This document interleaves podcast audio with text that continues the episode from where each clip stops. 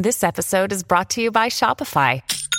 Forget the frustration of picking commerce platforms when you switch your business to Shopify, the global commerce platform that supercharges your selling wherever you sell. With Shopify, you'll harness the same intuitive features, trusted apps, and powerful analytics used by the world's leading brands. Sign up today for your $1 per month trial period at shopify.com slash tech, all lowercase. That's shopify.com slash tech.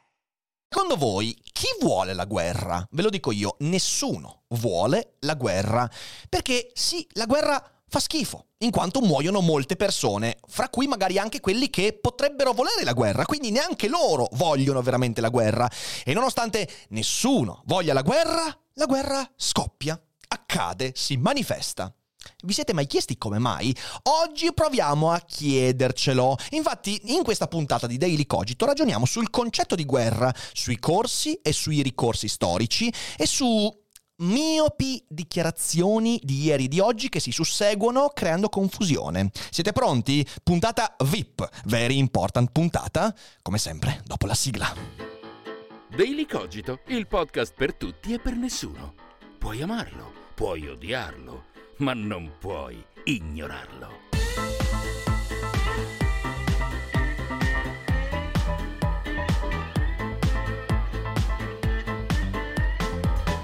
Putin non vuole la guerra, Zelensky non vuole la guerra, Macron non vuole la guerra, neanche la Le Pen vuole la guerra, e poi Draghi non vuole la guerra, e Biden secondo voi vuole la guerra? Ma no, nessuno vuole la guerra, neanche il più guerrafondaio. Voi andate a guardare nella storia, anche gli interventisti. Erano sempre molto cauti, non è che qualcuno si mette in piazza a dire io voglio la guerra, voglio fare la guerra. Non succede, non è così. Abbiamo questa immagine dei buoni e dei cattivi, abbiamo questa immagine un po' caricaturata eh, del guerrafondaio che vuole andare alla pugna, però in realtà veramente neanche il più guerrafondaio vuole la guerra, intesa come quella che veramente distrugge tutto. Infatti, persino i russi non le chiamano manco guerra quella in Ucraina, ma operazione speciale. Eppure una guerra è in corso, anche se qualcuno la chiama operazione speciale. E questo accade perché la guerra spesso non è il manifestarsi di una volontà, di una intenzionalità, ma l'effetto di una scommessa che non va come previsto, anzi l'effetto di varie scommesse che non vanno come previsto. E capire questo significa comprendere uno dei meccanismi alla base della civiltà, cioè la guerra è letteralmente la perdita di controllo di alcuni fattori che poi finiscono per esplodere in modo incredibile. Ciò non significa che non ci sia qualcuno di colpevole per la guerra. Ma le parole in questo caso sono abbastanza importanti, quindi cerchiamo di andare con ordine. Prima di lanciarci in questa argomentazione che spero sia interessante perché toccherà punti delicati di storia e anche di filosofia e dell'attualità, vi chiedo di essere concentrati, di drizzare bene le orecchie e ascoltare con attenzione fino in fondo, perché i ragionamenti che proporrò magari possono essere un po' particolari. Prima di fare questo però voglio ricordarvi che sul nostro sito dailycogito.com trovate alla sezione eventi tutti i prossimi eventi dal vivo in cui mi troverete per il libro Seneca tra gli zombie, per i miei spettacoli, in particolare l'8 maggio sarò a Catania, il Catania Book Festival, la domenica pomeriggio, poi il 14 sarò a Firenze per il mio spettacolo Quanti giga pesa Dio sul concetto di simulazione e due giorni dopo, il 16 maggio, sarò a Napoli per lo stesso spettacolo. Trovate tutti i link in descrizione, dateci un'occhiata e poi non venitemi a dire Eric io non lo sapevo perché ve l'ho detto svariate volte, quindi vi aspetto e poi c'è tutto il calendario avveni- eh, degli eventi a Mestre, a Verona, insomma, guardate, mi raccomando. Ma senza tergiversare ulteriormente, torniamo a noi. In questi giorni, intorno a quello che sta avvenendo a Kiev, in Ucraina, Mariupol e via dicendo, imperversano due video in particolare. Uno è un video di Orsini, anzi una serie di video di Orsini, un altro è un video di Barbero di due anni fa. Ora, nel, nei, nei vari video di Orsini c'è Orsini che fa le sue solite sparate in tv. E allora dice che suo nonno, attenzione perché suo nonno ha vissuto sotto il fascismo ed era felice, perché i bambini è meglio che siano sotto una dittatura che sotto una tomba. E va bene. E poi dice che quando un paese entra nella Nato, lui piange. Mi dispiace, cioè nel senso, lo sento, come si suol dire in questi casi. E poi dice che Biden è più pericoloso di Putin. E va bene, ok, e tu stai lì e dici... sopportiamo, andiamo avanti, cerchiamo di non citare queste cose, perché tutti mi dicono di non dargli visibilità, anche se cazzo gli danno interi 20 minuti di discorso senza interruzione nel contraddittorio in televisione in prima serata, quindi non vedo la mia visibilità cosa potrebbe dargli, ma non importa. Però poi, in un video in questi giorni, in una trasmissione, ha detto che Hitler non voleva la seconda guerra mondiale, che Hitler non voleva la seconda guerra mondiale. Lo mettiamo lì da parte. Barbero, nel video che metto sotto, eh, metto sotto il link, dovreste trovarlo tranquillamente. Barbero, in un video di due anni fa, dice esattamente la stessa cosa, che Hitler non voleva la guerra. E la reazione è di sgomento. Oh, ma che dicono questi? Difendono Hitler? Oddio, che rabbia! Ma come si fa a dire una cosa del genere? C'è un problema. Tenetevi forte. È vero. È vero che Hitler non voleva far scoppiare la seconda guerra mondiale. È vero, è storicamente accurato, lo dicono i documenti e non c'è dubbio su questo. Solo che quando Orsini e Barbero dicono la frase Hitler non voleva far scoppiare la guerra, Orsini ha torto Barbero ha ragione. Lo so che sembra un paradosso, eh, ma che cazzo, ma com'è possibile? State con me, vi spiego il perché durante questa puntata. Facciamo creiamo un quadro interpretativo per riuscire a capire perché dicendo la stessa cosa uno ha torto e l'altro ha ragione. Quel che dice Barbero nel video che di nuovo metto e allego sotto in descrizione, quel che dice Barbero è che nessuna delle due guerre mondiali, e potremmo dire probabilmente neanche delle grandi guerre del passato, era stata pianificata da qualcuno. Cioè non c'era nessuno che diceva ah, adesso andiamo a fare la guerra mondiale, adesso andiamo e facciamo scoppiare una guerra che include tutte le nazioni del globo. E questo mi sembra abbastanza evidente perché nessuno, anche quelli che fanno atti bellicosi, vogliono che tutti quanti entrino in guerra perché scoppia il pandemonio. Pandemonio significa milioni di morti. Allora, proviamo ad andare a guardare. La prima guerra mondiale, dopo l'attentato di Sarajevo, l'Aust- l'Austria-Ungheria, quindi l'impero austro-ungarico, dichiara guerra alla Serbia dopo un ultimatum inaccettabile. A quel punto la Russia, che è alleata della Serbia, dice: Eh, aspetta un attimo, fermo lì, siamo alleati, difendiamo la Serbia dall'aggressione dell'Austria-Ungheria. A quel punto la Germania, alleata dell'Austria-Ungheria, entra in guerra contro la Russia e dopodiché c'è l'effetto domino che porta l'Inghilterra, la Francia e tutto quello che sta intorno e si crea quello che è l'effetto domino. Ok, l'effetto domino che poi porta a quel massacro incredibile che è stata la prima guerra mondiale.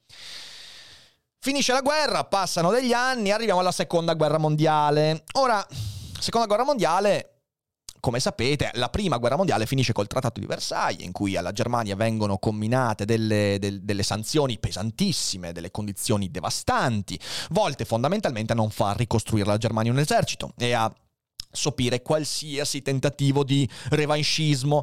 Quindi il Trattato di Versailles è molto umiliante, sviluppa in realtà proprio il virus che voleva eliminare, quello del revanchismo tedesco. E allora abbiamo Hitler, Adolf Hitler, partito nazionalsocialista, che prende il potere, fa tanti discorsi sul popolo tedesco, la storia, lo spazio vitale. E c'è l'Anschluss. L'Anschluss è l'annessione, di fatto, dell'Austria da parte di Hitler. Poi c'è il caso dei Sudeti, eh, tolti alla nazione cecoslovacca grazie alla conferenza di Monaco, in cui vi ricordo che parteciparono Inghilterra, Francia e Italia, e in cui, tenendo la Cecoslovacchia fuori dalla porta, si decise di dare i Sudeti alla Germania. I Sudeti erano una regione che eh, era con una minoranza tedesca, eh, quindi mh, mm, eh, che parlava tedesco, che era di, di nazionalità tedesca, e Hitler diceva che in realtà quello era dominio tedesco. Da questo poi Hitler si piglia tutta la Cecoslovacchia e poi c'è la Polonia e poi l'effetto domino. Ok, bene, perfetto. Ricostruzione proprio in linea di massima. Leggetevi un libro di storia per avere i particolari. Di per sé, l'affermazione nessuno voleva la prima guerra mondiale, nessuno voleva la seconda guerra mondiale e tutte le varianti, nessuno pensava che scoppiasse, nessuno desiderava che scoppiasse, nessuno si divertiva nella guerra, nessuno voleva che sono tutte corrette, cioè è tutto corretto. Nessuno avrebbe mai immaginato, a giorni di distanza dall'escalation, che la guerra sarebbe scoppiata. Nessuno voleva che scoppiasse. Questa affermazione è corretta. Non c'era la volontà di far cadere il mondo nel caos, c'è stato però il concorso di alcuni elementi che rendono più complicata la storia rispetto a un nessuno voleva. Il concorso di elementi vede giocare la loro partita, in primo luogo, alcune scommesse non vinte. L'azzardo della politica. Per esempio, l'azzardo dell'Austria-Ungheria che manda l'ultimatum inaccettabile alla Serbia, a causa dell'attentato all'erede al trono. L'azzardo di Hitler che decide di tirare la corda, letteralmente tirare la corda, e prima entrare in Austria con l'Anschluss e poi in Cecoslovacchia e poi ed è una scommessa, una scommessa che però poi è un azzardo letteralmente, è un atto politico che è azzardatissimo e cercheremo poi di capire perché è azzardatissimo.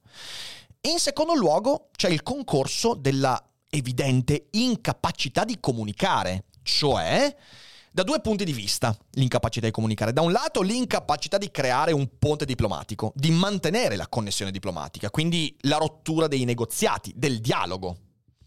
Dall'altra parte però c'è anche un altro grave eh, fallimento della comunicazione, cioè l'idea che non reagiranno, cioè, e questo è ben spiegato eh, nel libro per esempio mh, Il dilemma dello sconosciuto eh, di Gladwell, il fatto che Chamberlain quando incontra Hitler per tre volte torna a casa dicendo è evidente che Hitler non ha intenzioni bellicose. Dall'altra parte c'è Hitler, che avendo incontrato Chamberlain, Mussolini e tutto quanto i capi europei, è convinto che quando lui invaderà la Cecoslovacchia e l'Austria e la Polonia, loro non reagiranno.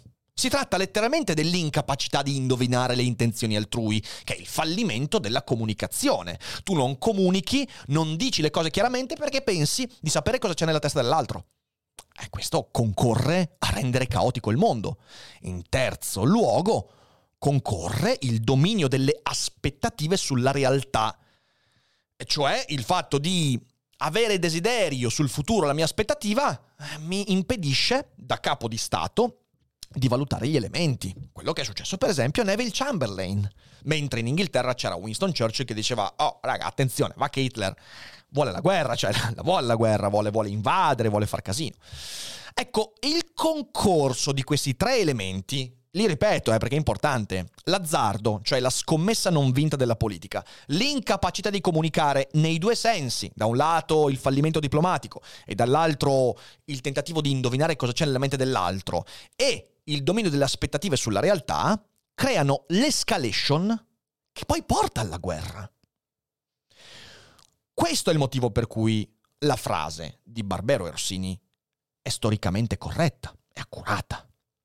Se però prendiamo la seconda guerra mondiale, è molto chiaro, è molto chiaro e non è oggetto di dibattito. Chi abbia dato vita al processo di escalation. Chi insomma ha compiuto la scommessa più rischiosa che poi non viene vinta e quello è Adolf Hitler. Questo vuol dire che Hitler voleva la guerra? No, perché gli atti di Hitler sono stati una scommessa sul fatto che la guerra non sarebbe scoppiata. Era la scommessa di Hitler di sapere cosa c'era nella mente di Chamberlain, dei francesi, degli italiani, dei tedeschi, dei tedeschi, no, dei tedeschi no. cosa c'era nella mente degli altri attori in campo, in gioco, è la scommessa che non sarebbe scoppiata la guerra, quindi tirare la corda, mettere sempre più sul piatto della bilancia, scommettendo sul fatto che non sarebbe scoppiata. Certo che non voleva scoppiarsi la guerra, ha scommesso proprio per quello. quindi è talmente triviale questa frase, è talmente superficiale, talmente banale, che io rimango basito dal fatto che bisogna specificarlo. Ecco, questo è il motivo per cui Barbero, quando dice quella frase, ha ragione e Orsini invece ha torto. Barbero, quando dice Hitler non voleva la seconda guerra mondiale, in un discorso in cui dice la stessa cosa della prima guerra mondiale, e un ragionamento che lui ha fatto da storico anche in altre guerre, Barbero fa una ricostruzione storica che ha il valore della ricostruzione storica, ovvero quello di farci capire come sono andate le cose. L'obiettivo di questa comunicazione a livello storico è quello di darci degli strumenti interpretativi che vanno utilizzati nell'attualità, ma non così come sono. Semplicemente strumenti che poi il nostro cervello utilizza per interpretare quello che succede. Poi ci, torniamo su questo, eh. Orsini, dicendo quella frase, This episode is brought to you by Kia's first three row, all electric SUV, the Kia EV9, with available all wheel drive and seating for up to seven adults. With 0 to 60 speed that thrills you one minute and available lounge seats that unwind you the next. Visit kia.com slash EV9 to learn more. Ask your Kia dealer for availability. No system, no matter how advanced, can compensate for all driver error and or driving conditions. Always drive safely. ha torto. Ha torto perché il suo obiettivo è pretendere di usare quell'evidenza storica, Hitler non voleva lo scoppio della guerra, per portare acqua al mulino della sua interpretazione sulla realtà attuale. E qual è? È che la Nato è il vero pericolo, che la seconda guerra mondiale è scoppiata a causa delle alleanze difensive. Ragazzi, adesso faccio un bel respiro perché quando mi escono di bocca queste parole un po' rischio di scaldarmi. Però ricordiamoci che la dichiarazione di Orsini non ha lo stesso valore di quella di Barbero e il mio intento non è difendere Barbero, non me ne frega un cazzo di difendere Barbero. Mi interessa far capire che l'opinione pubblica è preda di una manipolazione devastante in questo momento, manipolazione che ha molto molto molto molto molto molto molto molto l'aspetto della propaganda, ma lasciamo perdere questo. Il punto è che quando Barbero dice quello, fa un atto divulgativo storico che ti permette di saperne qualcosa di più sul passato. Quando Orsini lo dice, inserisce quella cosa in un discorso che è volto a dire una cosa falsa. Cioè, lo ribadisco, che la Nato è il vero pericolo e che la seconda guerra mondiale, così come la guerra di adesso, potrebbe scoppiare non a causa della scommessa di Hitler ieri e di Putin oggi, ma a causa delle alleanze difensive. E questo, signori? Ci siamo capiti, perfetto. La storia ci mostra che davvero nessuno vuole fare la guerra. Ovviamente ci sono dei casi, voglio dire, sì, Napoleone voleva fare la guerra perché aveva un obiettivo, non voglio dire che in tutte le guerre non c'è la volontà, però se prendiamo questi due casi, io sono abbastanza convinto che si possa dire, senza tema di smentita, che veramente nessuno voleva la prima guerra mondiale, la seconda guerra mondiale, e questo al di fuori di qualsiasi ragionamento moralistico, ok? Nessuno davvero voleva fare la guerra e nessuno vuole davvero fare la guerra. Sono assolutamente convinto che Putin non voglia l'escalation, quella nucleare, quella con gli Stati Uniti, quella... Sono assolutamente convinto di questo, ok? Ma bisogna ammettere che nell'ambito delle relazioni internazionali, che poi si delineano come conflitto, qualcuno scommette molto più forte degli altri e che le scommesse sono, prima di tutto, destabilizzazione. Hitler scommette quando annette l'Austria, quando entra in Cecoslovacchia, quando entra in Polonia e scommette sul fatto che nessuno muoverà un dito. Attenzione, ne ha tutte le ragioni. Ve l'ho detto, Chamberlain torna in Inghilterra convinto della pace. Non ha capito Neville Chamberlain che, appena, che ha appena fatto un prestito a uno scommettitore patologico. Lui non l'ha capito. Donna Casa è veramente convinto e invece ha appena dato un dito a uno che si vorrà prendere il braccio, la spalla, la casa, la Cecoslovacchia. Vedete, la guerra non è questione di volontà, non è questione di volontà individuale, non è una cosa che si decide di fare. Certo, c'è la decisione di un'invasione, c'è la decisione di un bombardamento, certo, ma la guerra, intesa come escalation che coinvolge tante nazioni e di cui si prende totalmente il controllo, come è stato la guerra mondiale, non è una questione di volontà, perché nessuno veramente vuole quella cosa lì. E questa è una cosa di cui dobbiamo renderci conto. La guerra però è una questione di rispetto dei patti e di rischio calcolato male. Questo è essenziale capirlo. Che cosa sono dei patti? Cosa è stato eh, la conferenza di Monaco, che cosa è stato il patto di Versailles e tutto quello che possiamo, eh, gli accordi a Vienna dopo Napoleone, insomma, che, che cosa sono i patti? I patti sono il tentativo di evitare scommesse troppo pesanti per il futuro. Cioè i patti sono degli accordi che permettono a degli eventuali scommettitori che prendono il potere, gente propensa all'azzardo, qual era Adolf Hitler, permette di dire forse questa scommessa diventa veramente indesiderabile. Questo è un patto. E poi c'è il rischio che è calcolato male. Quindi io magari violo anche un patto, perché sono uno scommettitore veramente patologico, e calcolo un rischio. E fino a che il rischio è calcolato bene, magari le mie scaramucce, le mie marachelle rimangono lì abbastanza gestite. Magari mi prendo un po' del piatto. È quello che è successo con l'Austria, con i Sudeti, con la Cecoslovacchia. Ok? E Hitler. Poi però quando calcolo male il rischio, eh, il piatto esplode. Questa è la guerra. Hitler viola i patti. Viola i patti di Versailles, viola la firma della conferenza di Monaco. Lasciamo stare se quei patti fossero giusti e sbagliati. Sono molto convinto che il patto di Versailles fosse stato scritto male sotto molti punti di vista e abbia poi con Weimar e tutto quanto avuto delle responsabilità nell'escalation di quello che è avvenuto. Ok, io non voglio dire questo perché anche quando tu fai un patto stai scommettendo su qualcosa. È che un patto non è la scommessa che fa uno che invade un paese, sono due scommesse diverse. Quindi lasciamo stare sul fatto che fossero giusti. C'erano dei patti e noi i patti spesso li ereditiamo. Hitler eredita un patto che poi decide di non accettare facendo una scommessa. Erano patti la cui revisione richiedeva negoziati.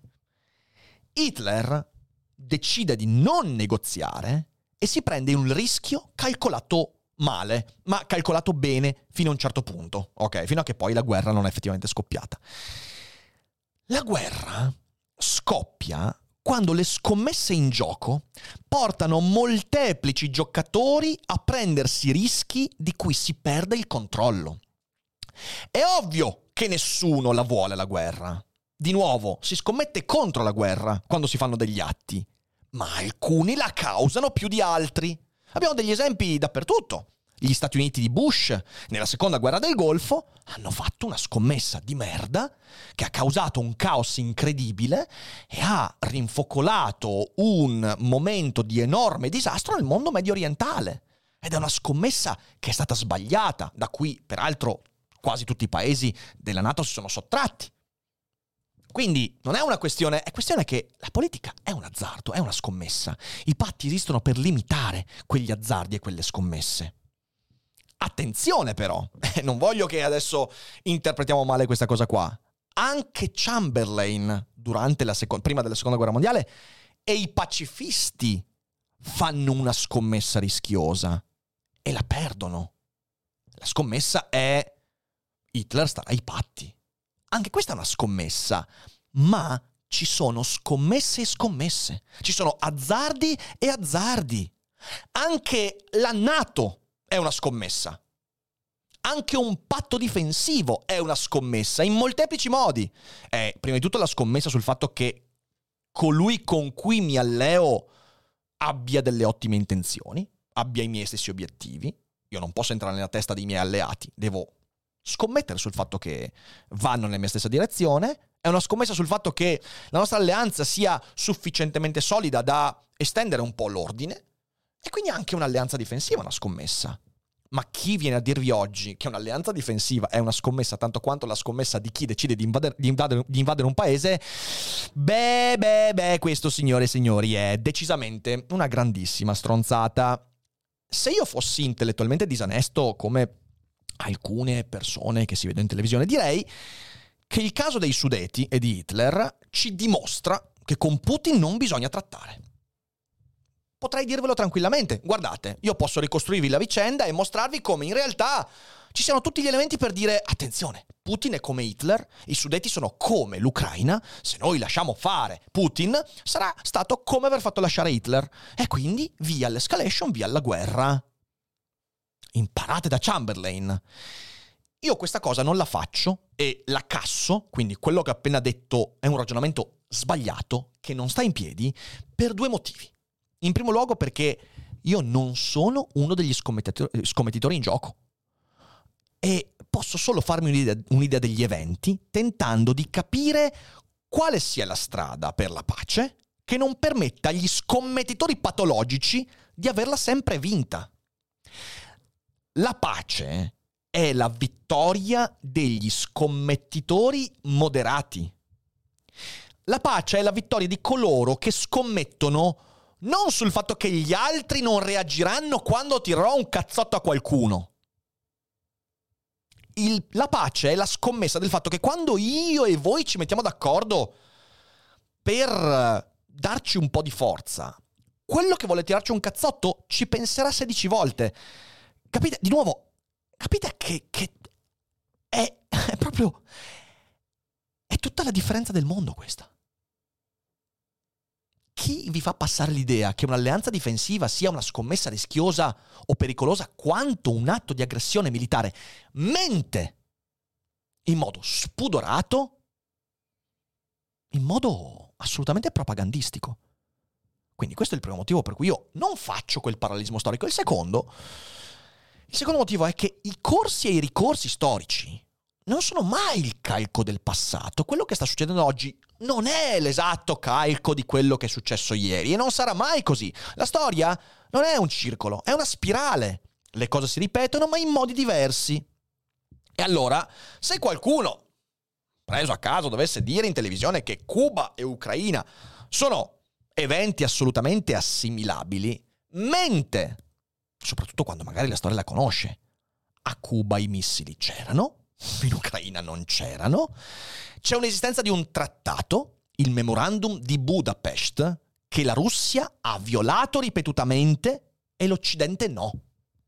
Molto semplicemente. Il memorandum diceva, nell'ambito del disarmo nucleare, che in Ucraina non potevano esserci armi nucleari. In Ucraina non ci sono armi nucleari. Stop. Nonostante questo memorandum, la cui condizione era quella del non attacco, la non aggressione della Russia, la Russia ha comunque aggredito, più volte peraltro, 2014 e via dicendo. Bene, perfetto. Ora, io posso usare il passato per capire? Certo, posso dire, provo a prendere alcuni elementi della crisi dei missili cubani e cerco di capire un po' effettivamente cosa sta succedendo oggi. Ma non per dire è uguale.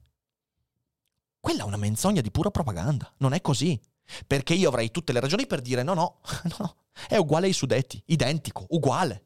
E quindi bisogna attaccare. Quindi da un lato c'è una persona che dice Cuba è uguale all'Ucraina, quindi bisogna ritirarsi, bisogna evitare, bisogna... Ok, dall'altra parte c'è qualcuno che può dirvi no, è uguale ai Sudeti e quindi bisogna stroncare, assolutamente, non bisogna fare come Chamberlain.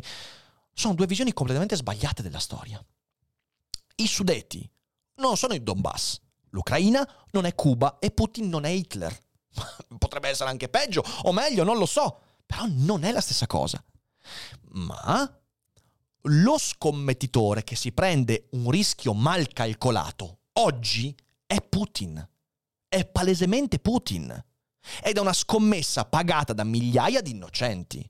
La scommessa non è ancora del tutto mal calcolata, perché se Putin dovesse avere la meglio, prendersi l'est dell'Ucraina e non avere nessuna evidente, diciamo così, nessun evidente danno se non le sanzioni, potrebbe ancora essere una scommessa ben calcolata per lui.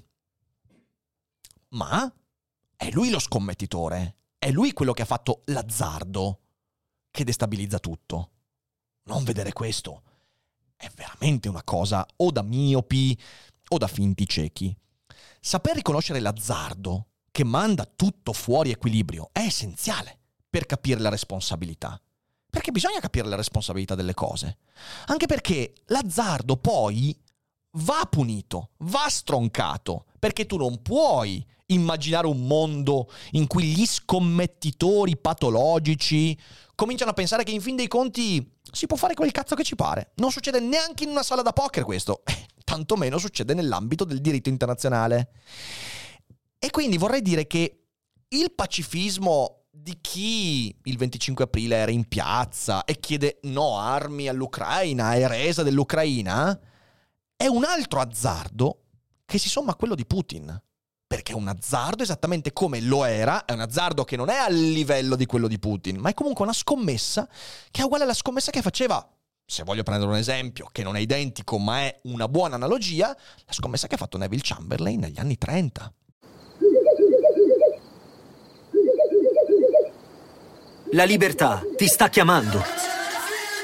Sono arrivati gli incentivi Jeep. Oggi sei libero di scegliere Jeep Avenger, il suburbano più compatto di sempre, in versione elettrica, ibrida e benzina, tutte alla stessa rata. Gli incentivi Jeep ti aspettano. Corri in concessionaria, ora. Info su jeepofficial.it. Pronto? Scommetto che lasciandolo perdere, le sue migliori intenzioni prevarranno. La storia e la psicologia, però, ci insegnano che quando l'azzardo viene assecondato a spese degli altri, non assecondiamo mai l'azzardo quando è a spese nostre, sempre a spese degli altri, quando l'azzardo viene assecondato, lo scommettitore difficilmente si ferma lì, perché ne è dipendente. E allora su questo dovremmo farci qualche ragionamento. Insomma, per arrivare poi a una conclusione, l'indifferenza o il pacifismo del lasciatelo fare per evitare l'escalation sono il carburante dell'azzardo. Ricordiamocela questa cosa qua. E io detesto l'idea che dalle scommesse dell'una e dell'altra parte si arrivi poi a quell'escalation che in passato ha fatto così tanta devastazione. Quindi non venitemi, non venitemi a scrivere a guerra fondai, perché non, non è questo il punto. Io non sono uno degli scommettitori, sono uno che cerca di ragionarci sopra. Mi sembra che però nella storia impariamo che quando l'azzardo patologico viene assecondato, quell'azzardo poi non si ferma lì, perché è la natura stessa dell'azzardo, dello scommettitore, quello duro e puro.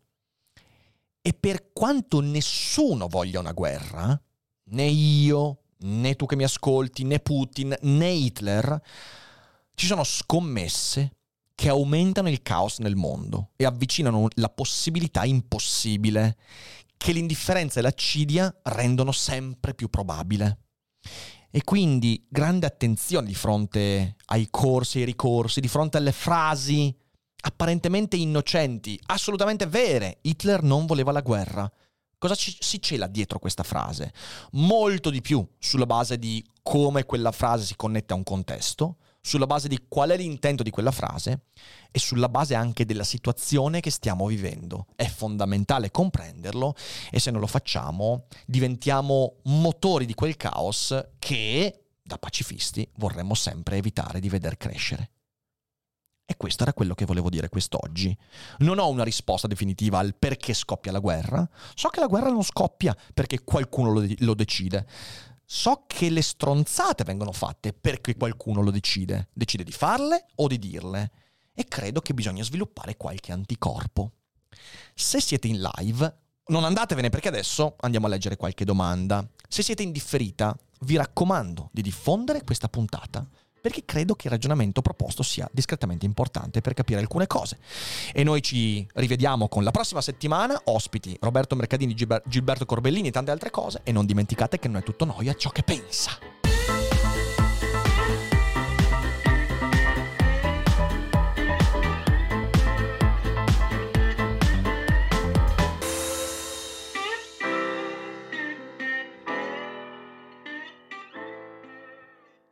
Ciao, sono Arianna di Voice e oggi ti consiglio di ascoltare. Hai mai finto un orgasmo? Sai come funziona il piacere sessuale?